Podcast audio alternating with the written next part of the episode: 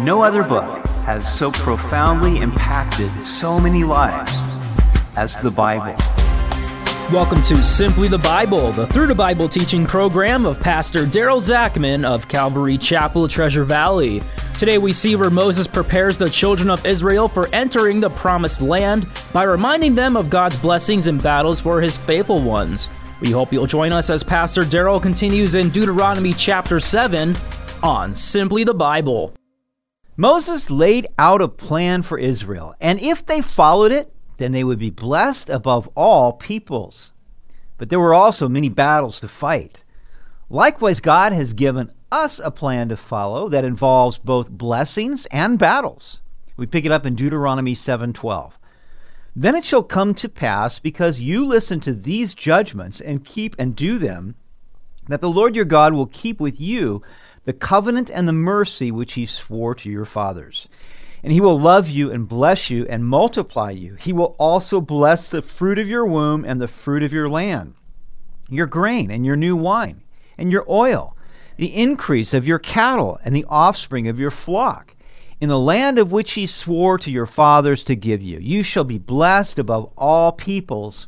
There shall not be a male or female barren among you or among your livestock. God promised the children of Israel amazing material blessings if they would keep his covenant. He would love them, bless them, and multiply them. He would increase their children, their grain, wine, oil, cattle, and flocks. In fact, they would be blessed above all nations on the earth. And they would even receive physical blessings. Verse 15. And the Lord will take away from you all sickness, and will afflict you with none of the terrible diseases of Egypt, which you have known, but will lay them on all those who hate you. Now Moses repeats what God told them after they crossed the Red Sea in Exodus 15:26. He said, "If you diligently heed the voice of the Lord your God and do what is right in his sight, give ear to his commandments and keep all his statutes, I will put none of the diseases on you which I have brought on the Egyptians, for I am the Lord who heals you. That is Yahweh Rapha. So, if they would keep their covenant with God, then God would keep them wealthy and healthy. Now, some teach that these material blessings are also promised to us today. In other words, if we believe in the Lord, then we will be wealthy and healthy. But Jesus was not materially wealthy. Everything he had was borrowed except the clothes that he wore. And the Apostle Paul had a thorn in his flesh, a messenger of Satan sent to buffet him. Most commentators believe that this was some kind of physical ailment. Three times Paul pled with the Lord to remove it. But instead, the Lord told him, My grace is sufficient for you for my strength is made perfect in weakness. We know that Charles Spurgeon suffered greatly with bouts of depression. He concluded that this condition was allowed by the sovereign will of God. To be sure, the believer in Jesus Christ has been brought into fellowship with God through the new covenant, and there are great and numerous blessings that come to us as a result. But these blessings are primarily spiritual. As Israel was blessed materially and physically, so we are blessed spiritually.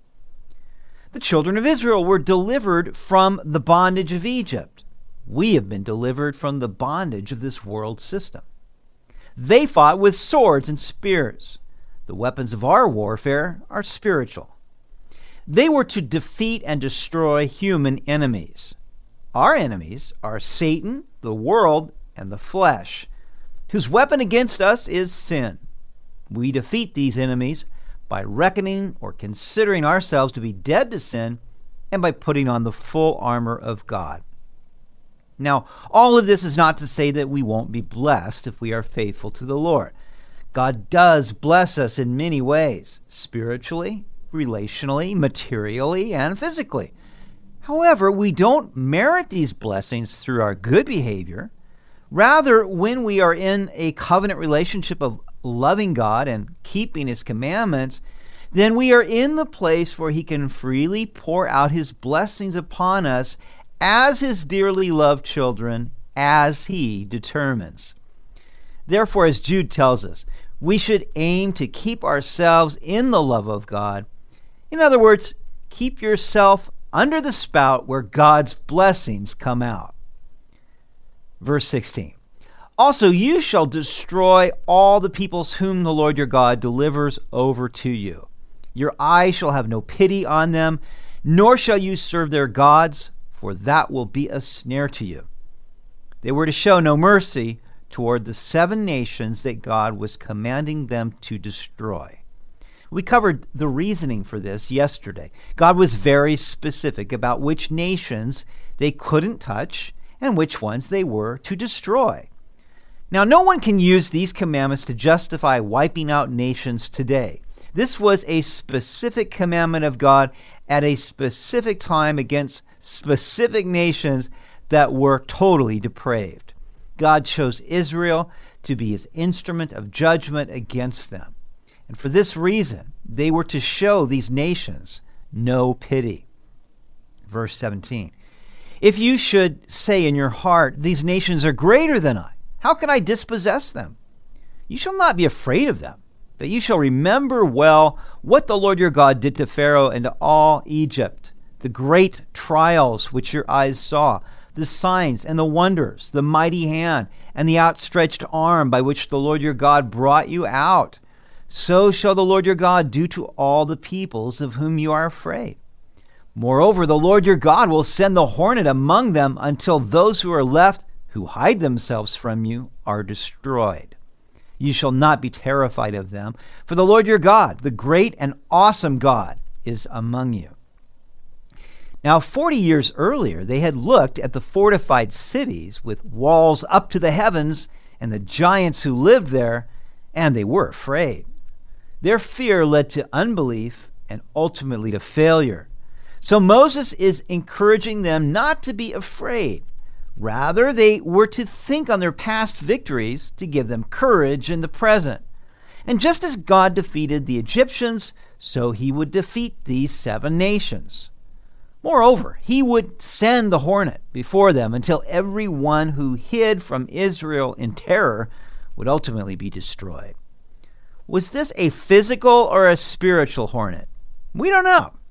But the point was that they didn't need to be afraid, for God would fight for them, and no one can stand against him. Perhaps God is calling you to take a stand for Christ in school, in your family, or at the job. He wants you to stand for truth or for doing what is right, and you're afraid. You know that you face opposition. There are enemies, both real and imagined, physical and spiritual, whom you must overcome. But you can't allow yourself to be terrified by them or shrink back in fear. And why not? Because the Lord is great and awesome, and He is with you.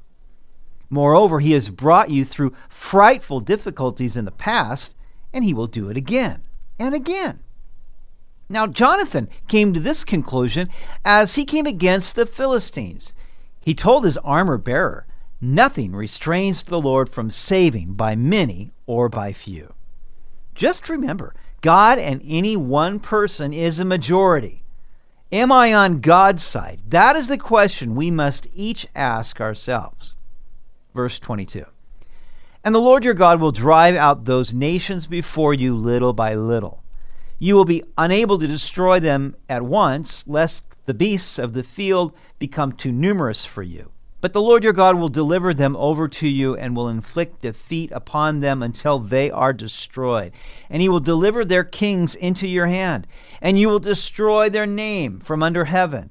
No one shall be able to stand against you until you have destroyed them. Their progress in the promised land would be slow and steady. I came across a quote the other day that caught my attention. The trees that are slow to grow bear the best fruit. Moliere.